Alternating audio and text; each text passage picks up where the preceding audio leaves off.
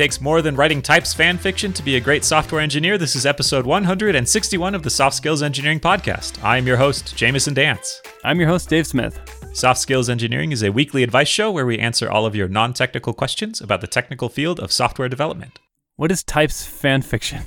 So, do you know gradual type systems? Stuff like Flow and TypeScript, and then there's some in Ruby and Elixir, and a bunch of dynamic languages have these type annotations that you can add. Mm-hmm. And I've heard a detractor describe them as types fan fiction, especially at the boundaries between the client and server, where you're just saying, like, I'm pretty sure the server's going to give me something that looks like this. And then you write this fan fiction about what you what you think the type will be, and then you just build the rest of your code off that. That is such a good name. I need to find where I heard it from. It's some blog post somewhere. I'll find so it and good. put it in the show notes. It's not canon. It's fan no, fiction. it's not. Yeah, and it's therapeutic to me. I love just writing out types and making them flow through the program, but it's not productive. Anyways, that's not what this show's about. Nope. We have some wonderful patrons. Do you want to thank those people? yes, I do. Thank you to those that are contributing at the level that gets them a shout out every week, including some new ones this month. Uh, so we have Matthew Voidovich, the Agile Ventures Charity, Zach Grannon, Tails, the weird orange squirrel thing, I guess. Luis Santos, Nick Cantar, Sean, Ivo Robotnik, Sonny Tai, Sonic the Hedgehog, and Murray Rousseau, and Chris Hogan. Thank you for donating. And if you'd like to contribute, you can go to softskills.audio and click on support us on Patreon. And you can put any name of any weird video game character you want, or fan fiction, I guess. Yeah, any character. Any principal character, really. I want to talk about another benefit you get from being a patron. You get to join our Slack team. And we've had some cool stuff happen there. There's some fun discussions. A recent one was about a recent bootcamp grad who has no experience but has a world record for speedrunning a Mega Man game. I and the it. question was, should they put it on their resume or not? Obviously, and the yes. discussion was interesting. yeah, it, it was. There was some. There were some perspectives on both sides. There was also a, a couple of offers to give mock interviews to this person. It was cool. There's there's cool stuff going on there. There's a little community of people that like talking about this kind of stuff. So if you want to join, you can contribute, and then we'll send you an email inviting you. All right. Cool. Question time. I'm just gonna leave it hanging there, and whoever grabs the question first wins. Yoink. I'm gonna do it. Oh, you got it. Hey guys, I've graduated with a CS degree eight years ago, but due to circumstances, I accepted a QA job because I wasn't getting any other offers.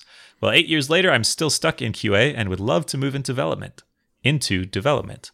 I tried transferring within companies and applying to developer jobs, but the QA brand is holding me back. Any advice on how I can become a developer when I'm pigeonholed in QA? Oof. Ouch. So, I have a confession to make, which is, I guess, implicit here in the question. Some people have a lesser view of QA in terms of what it says about your engineering prowess. And I, I'm certainly guilty of this sometimes. If I see a resume come through for a developer role and it's all QA experience, then part of me thinks, like, oh, they just couldn't hack it. Like, they couldn't handle the massive complexity of moving buttons around on the page or fixing the test that is flaky or whatever we actually do Right. in our day jobs. But but yeah, I have a little bit of snootiness and I don't know where it came from. Maybe I was born that way. Yeah, right. Came out of the womb with this bias. yeah, but I think that comes from the industry and I have absorbed it by being in the industry. I don't mm-hmm. remember anyone saying, "Hey, QA is this job that is easier than software." so, people who do it are not as skilled. Hmm. But it's just there in the air and now it's in my lungs. And then it got into your bloodstream and now it's in your brain. Yeah, so I, this confession has a purpose, which is to make you all hate me. But the other purpose is to to say, I think that's what's going on here. I think I think you're experiencing that as QA experience is not developer experience, so it doesn't it it doesn't get seen as qualifying you for a software developer role.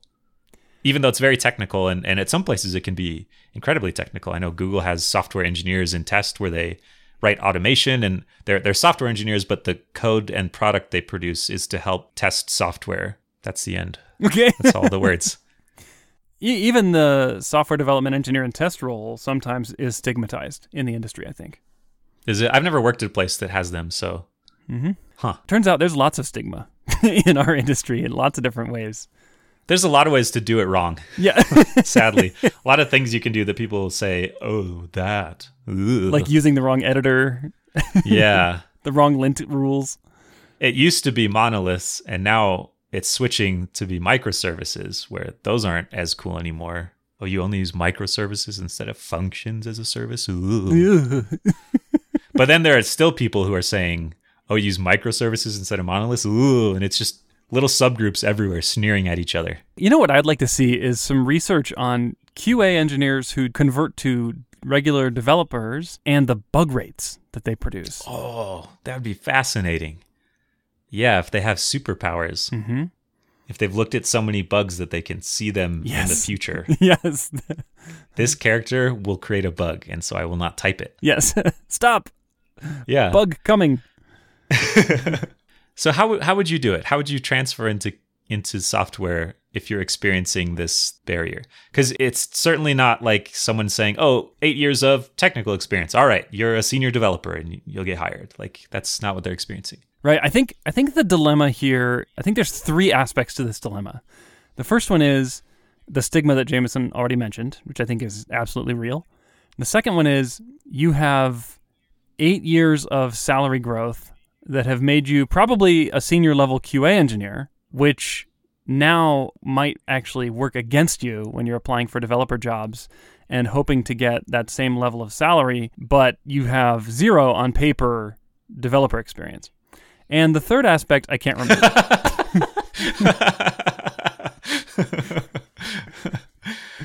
but everything has to come in threes, so make one up real quick. uh, Uh, it's that you know. wrote QA instead of quality assurance, and that uh, okay. You said something earlier about bug rate. That's what it was. I think there's something there about how you can recast your experience in QA as relevant experience for software development. So you wouldn't lie and say I'm not actually a QA engineer, but you would you would play up the parts of it that would apply to software. So if you are sure. like a, a QA automation engineer, if you write code to do that, play up the parts about writing code and building systems. And if you feel like you've learned a lot about how bugs happen, you can play up that part and say you reduce defect rates on code, and that's, that's a skill set you bring to writing code. I think you could also push for more automation if you feel like that's not that's not happening in your current role. A common Yeah. refrain I've I've heard is that folks would like to have more QA automation. So if that's a project you're really interested in and it would get you closer to this goal of working as a software developer, then you, you can start writing more code there. Figure out how how do you set up like a CI process and how do you I don't know, build build some tools and products that help you do your QA job better and, and also get experience in software development. Yeah, that's a bridge. And I think that depending on the company you're at, you can really expand this role and get a lot of really valuable development experience. And I'll tell you two different uh, scenarios I've seen engineers, well, test engineers effectively, who have written automation. At my last company, we had these engineers, they were very, very hard to find good ones who could create automated tests that were fast and reliable and actually produced valuable bug reports. And they were extremely rare and the good ones were so valuable. I mean, we hung on to them like gold. I mean, we loved them. And that's one route you could take. The second route you could take was more at my current. Then they're even more pigeonholed. it's well, impossible no, to no, move. no. Okay, well, I yeah, sorry, I haven't gotten to the, the next step. Is as a automation engineer, you are gaining valuable development experience, and the crossover is that sometimes the product that you're testing needs changes to make it more testable, and you can justify working in the product code base itself to make those changes to enhance the product's testability. Oh. So we definitely had that case in my last job. So we would actually have like special HTML attributes that needed to exist to make the tests more reliable. And our automation engineers would actually submit code reviews occasionally to make changes to the product. And it was great. It was like, okay, they get to participate in the regular life cycle. You know? So then now you actually have product development experience. So the first scenario is as an automation engineer, you're just writing the tests and the tests are your job. The second scenario is you are actually building tooling so that the developers on the team can write their own tests. And that I've seen be very successful where you're actually building a product, but it's an internal product. So it's not necessarily customer facing. And so you, I think, get a lot more exposure to the developer ecosystem and tooling and lifecycle that way. And I think that experience is a lot more translatable on paper and in the eyes of future employers. Or it could just be what you want to do. I mean, the the question asker didn't include Yeah. this, but I'm interested why they want to make this career switch. Maybe they can turn their current role into something they'd be happy doing. Or maybe it is going to be a stepping point, a stepping stone, not a stepping point. That would hurt. a stepping nail. you just stomp down on it.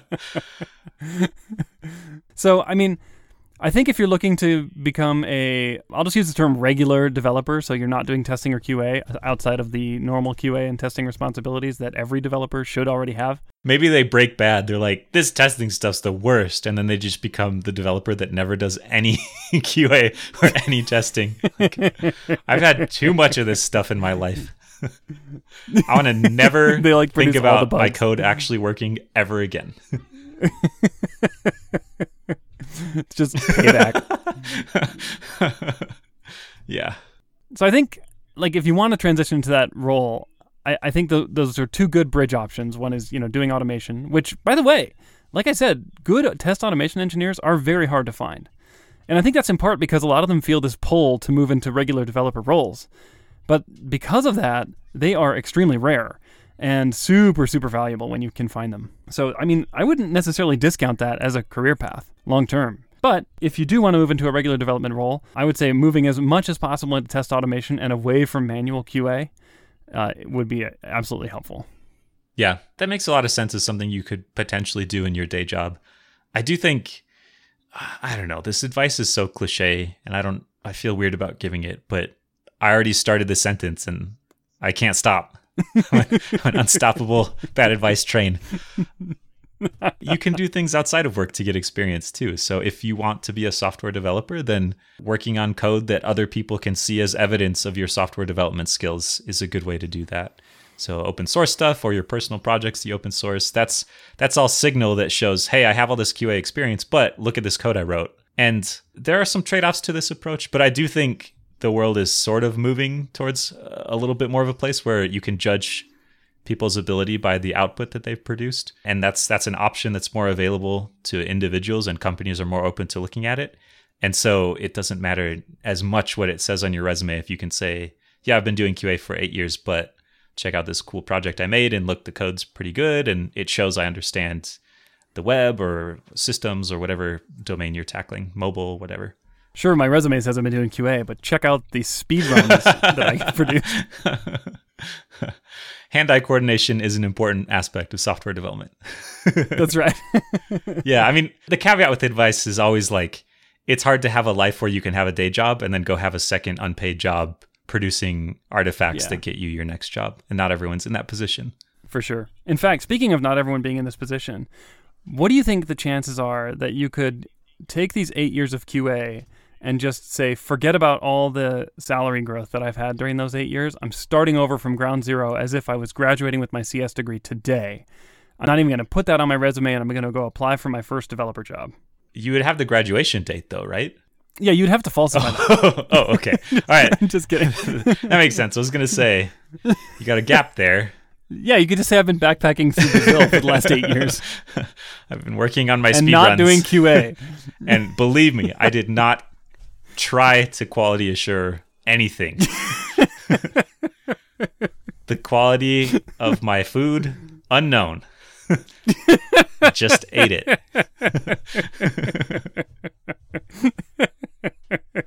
I f- that feels bad, but I don't know why. Maybe because it's lying. Oh, the lying part. Yeah, that part feels bad because it's lying. But the part about just saying, well, I have all this experience that feels irrelevant, I won't include any of it.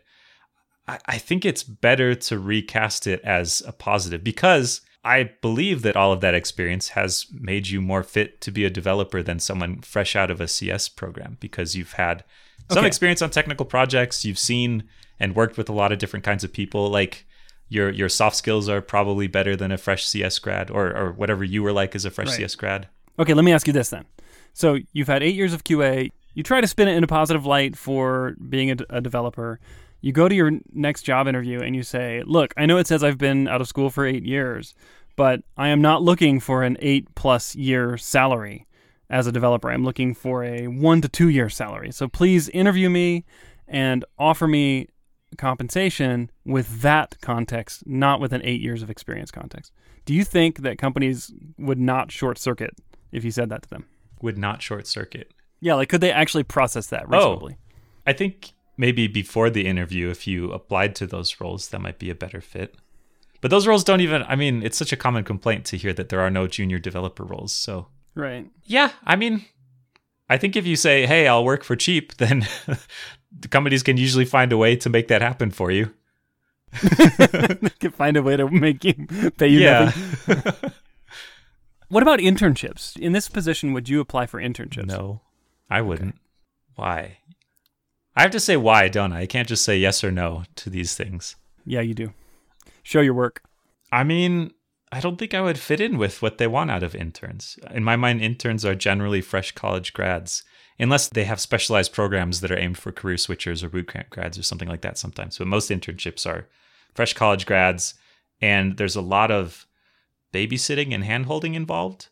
And the, the process is all geared towards people that have no experience at all in the industry. And that's not you. I think it's the same reason why I wouldn't leave out all my QA experience because I think you you can do more than an intern would be able to do on average, even if you don't have eight years of professional programming experience.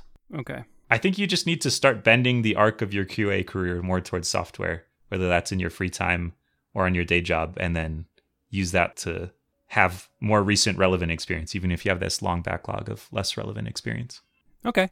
Well, did we answer it? I think so. Yeah, you made me show my work, and I feel like I showed it. I said words. Good job. Thank you. Do you want to read our next question?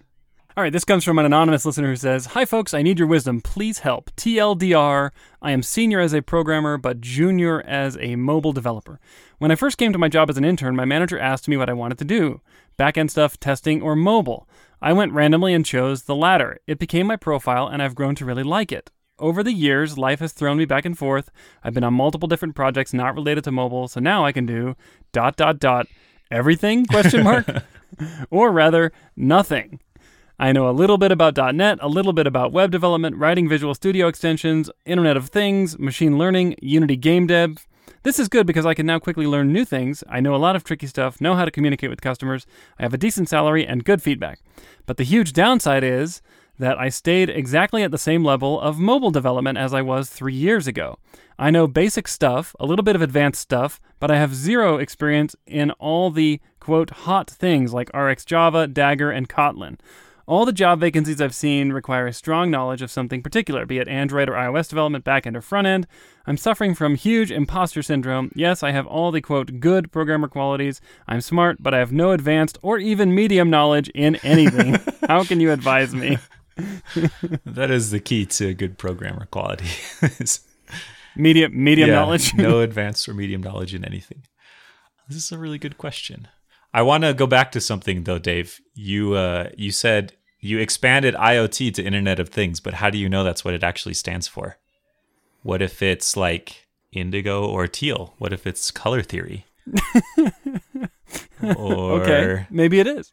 Inside or terrace if you're trying to decide where to sit at a restaurant. Is that what the re- waiter means when they say IoT We- to me? This is an IoT enabled restaurant. yeah, I think so. I'm going to need an acronym Okay. expansion from you, though, before we can proceed. I'm just kidding. Yeah, so this person is kind of more of a generalist and would like to be more of a specialist. I do want to point out I don't know what most of those hot mobile things they said are. RxJava, I guess I can infer because of RxJS or reactive extensions. It's probably reactivity stuff. Mhm. I have no idea what Dagger is. Kotlin, isn't that like a compile? Isn't that a JVM language that isn't Yeah. one of the other JVM languages? That's, That's, all I know. It's it's another JVM language. It's hot. Okay. Yeah. I guess my point is I don't know anything about mobile. now we've established my credibility. Okay. Good. I wonder how common. Here's my actual point. There's a difference between stuff people use to get work done and stuff that shows up on Hacker News as the cool technology in that industry. And I wonder if the question asker is being a little bit biased by feeling bad that they don't know all the cool Hacker News stuff, when really, I imagine most of the day to day life of the average Android developer is not governed by Dagger or Kotlin or RxJava. Like, Yeah. I don't think that necessarily disqualifies you from being a good mobile developer. Oh, for sure. What do you think makes a good mobile developer? It's like you know the platform SDKs really well and you care about user experience, kind of, right? I think RxJava is the only thing that makes you a good mobile developer. you and on iOS? Oh, yeah. You just you you spend all your time building scaffolding and infrastructure so that you can use RxJava to build your iOS app. Yeah. Yeah, I think I think you're onto something there. Also, I think don't read too much into the technologies listed on job descriptions. Sometimes those are listed not because they are requirements, but because they're trying to attract you to to work w- with them mm. because they have all the hot stuff. Yeah, you'll notice it never says, and our code is really good to work with too. it's, it's a lot easier to say we use Dagger than to say you will want to use daggers on your own eyeballs when you see our code base. Yes. Yes, it is. so this this speaks to me in a way because I I am so deeply a generalist. I I love well a generalist except I don't touch mobile. That's like the one area I never do anything with. But everything else I I love all of it and bounce back and forth between a lot of it. And that does cost you something in depth. Yeah, and you know, now that you mention it, all the mobile developers I know, which admittedly is a small number, maybe half a dozen or so, none of them cross over into other hmm. technologies. Not okay, one or two of them have occasionally, but by and large, like once you go mobile, you kind of lock in. And uh, the people also like Yeah. on other on my teams I've been where I do have generalists. The generalists don't touch the mobile code base. It's like there's a mobile Yeah. team and they own that. That kind of matches my experience too. I think some of the mobile devs I worked with are are really talented and they are able to work in different areas, but they're definitely mobile specialists. And the non-mobile specialists generally haven't worked in mobile And very much what- either. what is up with that? Because like every backend dev is like, oh, I could do front end, sure. I just choose not to, you know. but then on mobile, it's like eh, they're like, oh, I couldn't do mobile. That's special skills. Maybe it's like approachability where it's a little bit easier to just dive into front end and feel like you can be productive with uh, less specialized knowledge where the platform APIs are such a big part of it. As a backend dev, you often are working with HTTP and that general world of HTML and I don't know, lots of backends will render HTML. So maybe the domains cross over Yeah, a little bit more, probably. where Probably. mobile and backend, the only thing they share is kind of data transfer stuff. But th- there's still some stuff you can generalize about generalist versus specialist. The question asker wants to break into or get hired as a specialist and feels like they have too much general experience and not enough specialized experience, right? I think so. It's like the broad themes. That would apply to lots of things. Machine learning, IoT, Unity game dev. I feel like those are all areas you could specialize in. That's true. So, yeah, what do they do? I mean, I think that there may be this might be much ado about nothing, where you know you're worried about all these job openings that you see, and they seem to have requirements that exclude you. But in reality, Mhm. I would try and just go for it anyway. And frankly, you can probably get proficient enough with a little bit of outside time study in some of these hot things like RxJava, Dagger, and Kotlin, even though you can't put it on your resume. I mean, everyone is sympathetic to the to the developer who says, "I'm interested in Kotlin. I've done some projects with it. I want to know more about it." But my employer, it wasn't right for them at the time, and so we haven't been able to use it at work. Right? Like everyone Yeah. says that. Yeah, I can tell a couple stories about that. So, one, my current role, I was hired despite very clearly not having some of the required qualifications in the job description. And I talked to my boss about that a while after I was hired.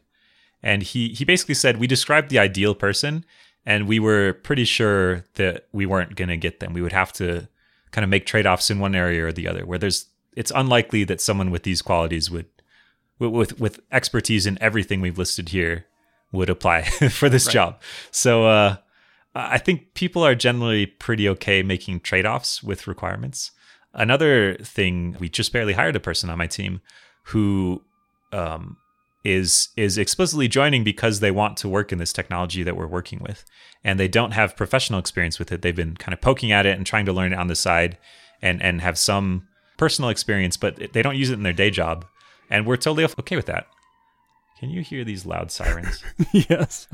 this is Jamison Disrupts the Podcast episode. Oh, they're gone now. Okay. Well, I think Yeah. they better be gone because they caught the bad Yeah. guy. Yeah, so I, I have had that same experience both as I've applied for jobs and as I've looked for candidates. In fact, I've started changing the way that I hire from instead of saying you have to have this laundry list of experience, like, you know, like this list that we see here in this question, but instead I've said things like, I want you to have experience with two or more of the following. And it's like eight different things. And it's not so much that I care that you know how to use tool X, it's that I, I care that you know how to learn new tools and that you're interested in like being a polyglot right? Like I specifically am interested in Yeah. generalists because even though you see RxJava and Dagger and Kotlin from this question on this list, those are not going to be the technologies that you're using in two or three years, right? And so I like to hire people who can demonstrate the ability and desire to learn new things so that we can carry our company technically into the next generation of quote hot technologies. Yeah. I wish I knew more about mobile to answer this question. I've I, I haven't been I haven't hired mobile developers. I, I've just worked with them as a colleague, so uh, some of this is speaking from ignorance, but I I feel like a lot of a lot of mobile is centered around user experience and it feels like a really good case for a demo project to just really sell the the the skill set you have where if you make something that has a cool interaction that feels really fun to use or, or demonstrates that you've are able to think about building good user experiences, I think that would carry you a long way and probably matter more than your specific deep knowledge of Dagger. I have to go look that up. I just looked it up. What is it? It's yet another dependency injection framework. Okay, that makes sense. Like DAG directed acyclic graph. Is that what they're going for? Oh, you're probably right. Huh. Okay. You probably already know this. yeah, that's the other thing. I think a strong generalist has some pretty unique advantages for jumping into a specialty where because you've done a lot of different things, you've seen a lot of different shapes of technical work. And I, I bet a lot of mobile stuff kind of looks similar to those shapes when you mm-hmm. squint at it. So I- I think I think it can enhance your ability to pick up these specialized skill sets. I will tell you this though, like mobile does have one very special property that makes it hard, I think, for non-specialists to be super productive, and that is there are so many sharp corners in the mobile hmm. world. When I talk to some of my Android developer friends and they tell me about things where they're like, "Oh yeah, well Android offers four ways to do this. Three of them will lead to ruin." and and the good one changed in the last release. It used to be this other way, but they switched it. Yeah. or the good one only runs on 10% of Android devices Yeah. and it will only lead to ruin next year when we figure out all the problems. And so, so it's like there are just so many sharp edges and things that, that you can do wrong in mobile, and I think a good mobile engineer has the the experience to not lead your project down those dark alleys and get mugged by Google. So. I don't know, you know, and iOS is, I think, a little bit in the same boat. I'm just Maybe not. your your your metaphor just caught up with me. Yeah. So true. I mean, that's what they all complain about. They're like, "Oh yeah," and then Google told us we couldn't do that anymore. You know. Anyway, so so you do have that uh, to contend with. And I think it's a lot less about specific technologies and more about you know I've got all these all this scar tissue that tingles um, when I see code going down the wrong path. yeah. So, you know that that you just have to earn, I think, with experience, and that's one thing that I think you're going to be up against here, and and you might get caught out in an interview situation where they're trying to tease out whether you have that experience to know whether you should use you know feature X or Y in the Android ecosystem or iOS ecosystem. So so that that might be a headwind that you have to fight against. But generally, I would say just go for it. I don't think it's going to be that big of a problem. Even though, as we've pointed out, there does tend to be this this bifurcation between mobile developers and the rest of the developer community.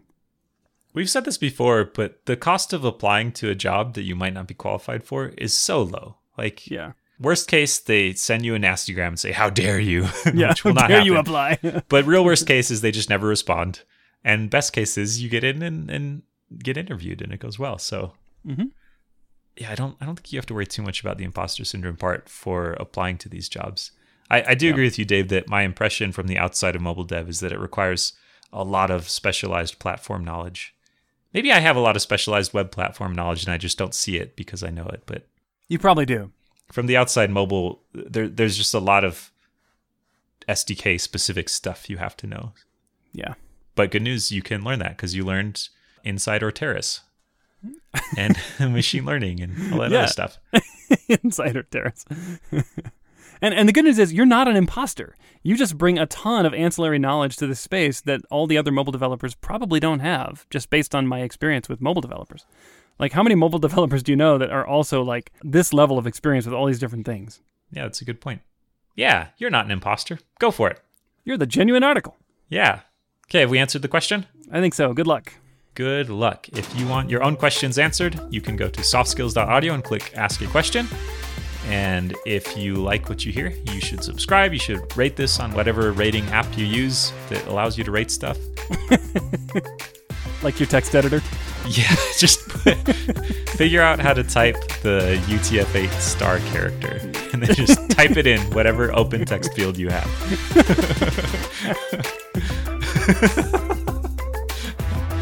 uh, yeah, that'll help. We'll catch you next week.